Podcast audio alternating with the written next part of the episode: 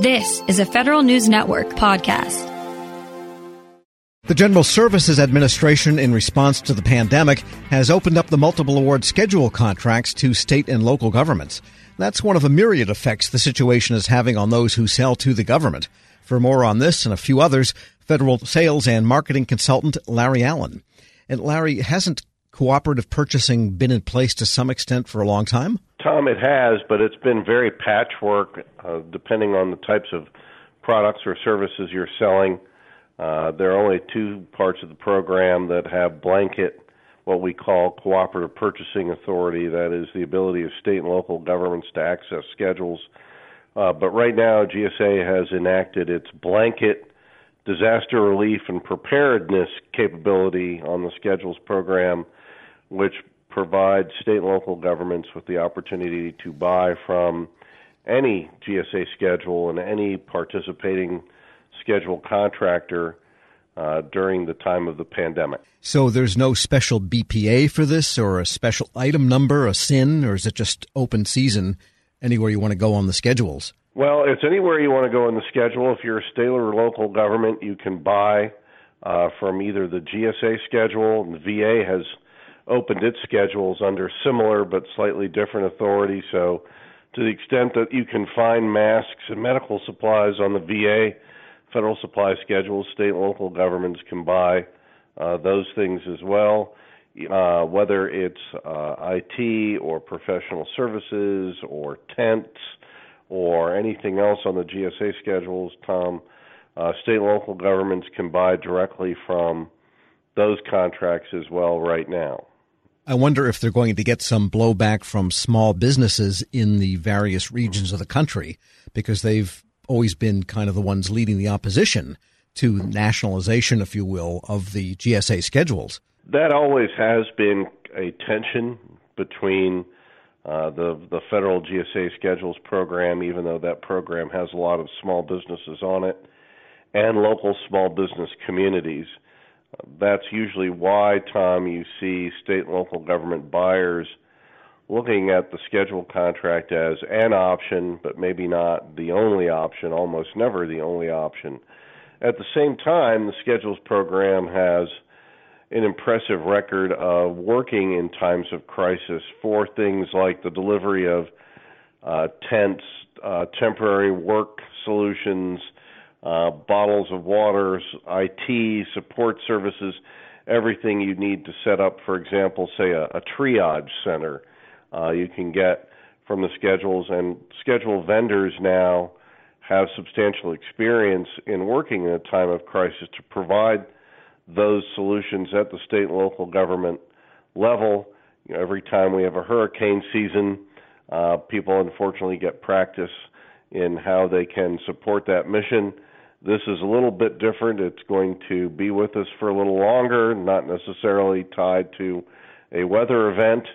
Uh, but uh, you do have experienced companies uh, and buyers who now uh, who have some comfort level in using the schedules program, and there's the potential now that you know that beachhead might uh, expand out as we move ahead with uh, COVID nineteen. Sure. Any particular reporting or other compliance requirements for sales to non-federal entities? Well, if you're a government contractor, Tom, you have to record your sale under the schedules program as a scheduled sale, regardless of whether you make it to, say, you know, the uh, city of Sacramento, or you're making it to the Department of the Navy.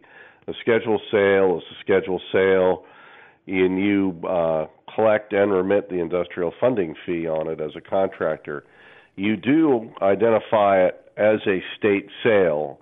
So when you're reporting, you are reporting that this was a sale made through the cooperative purchasing program, but otherwise you're recording that sale exactly as you would any other uh, scheduled sale made to a federal agency, uh, and all the terms and conditions apply, except, Tom, for the disputes clause, wherein uh, a federal dispute, the federal G S A contracting officer may get involved if there's a dispute between a contractor and your state government customer, you're most likely going to go to handle that dispute in the district court or other administrative process that is set up inside that state.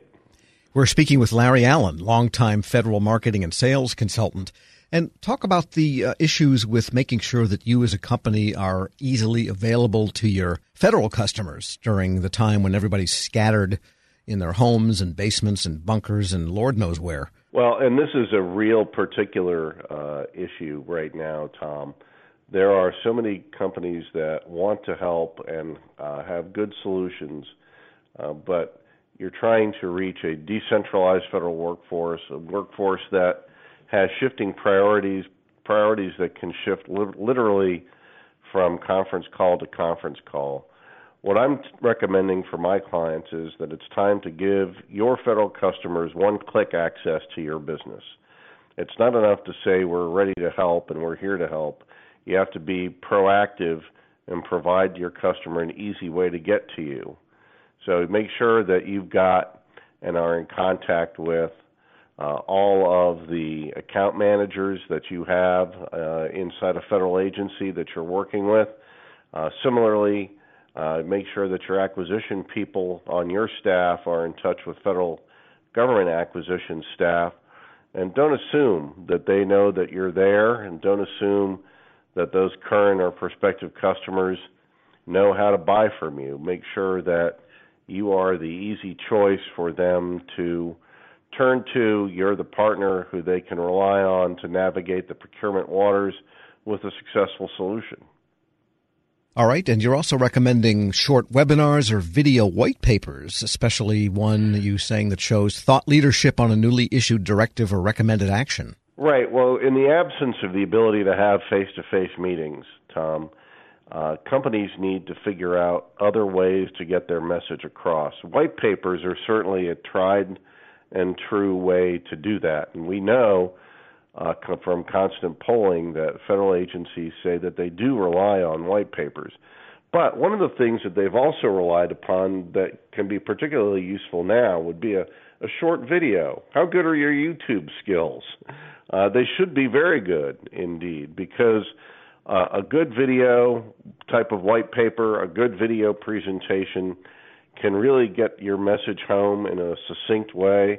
Take a page out of the government's own book. G S A just recently stood up one-minute federal acquisition news snippets, and Uh, you, your company can do the same thing. It doesn't need to be a twenty-minute sermonette on your company. In fact, I wouldn't make it that.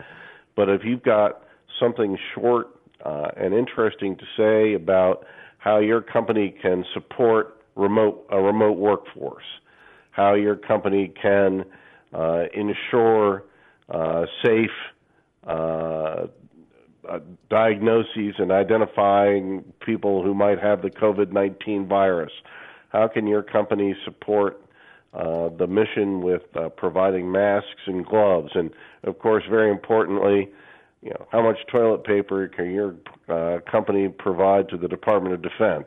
In this case, make or buy means roll your own. Right. make your, make your, you know, how do you make your message stand out in a crowded field? And it's not just going to be the flyer that you blast out via email. It's going to have to be something that shows some thought leadership. Larry Allen is a longtime federal marketing and sales consultant, now with B D O. As always, thanks so much. Tom, thank you, and I wish your listeners happy selling. We'll post this interview at federalnewsnetwork.com slash Federal Drive. Subscribe to the Federal Drive at Apple Podcasts or Podcast One.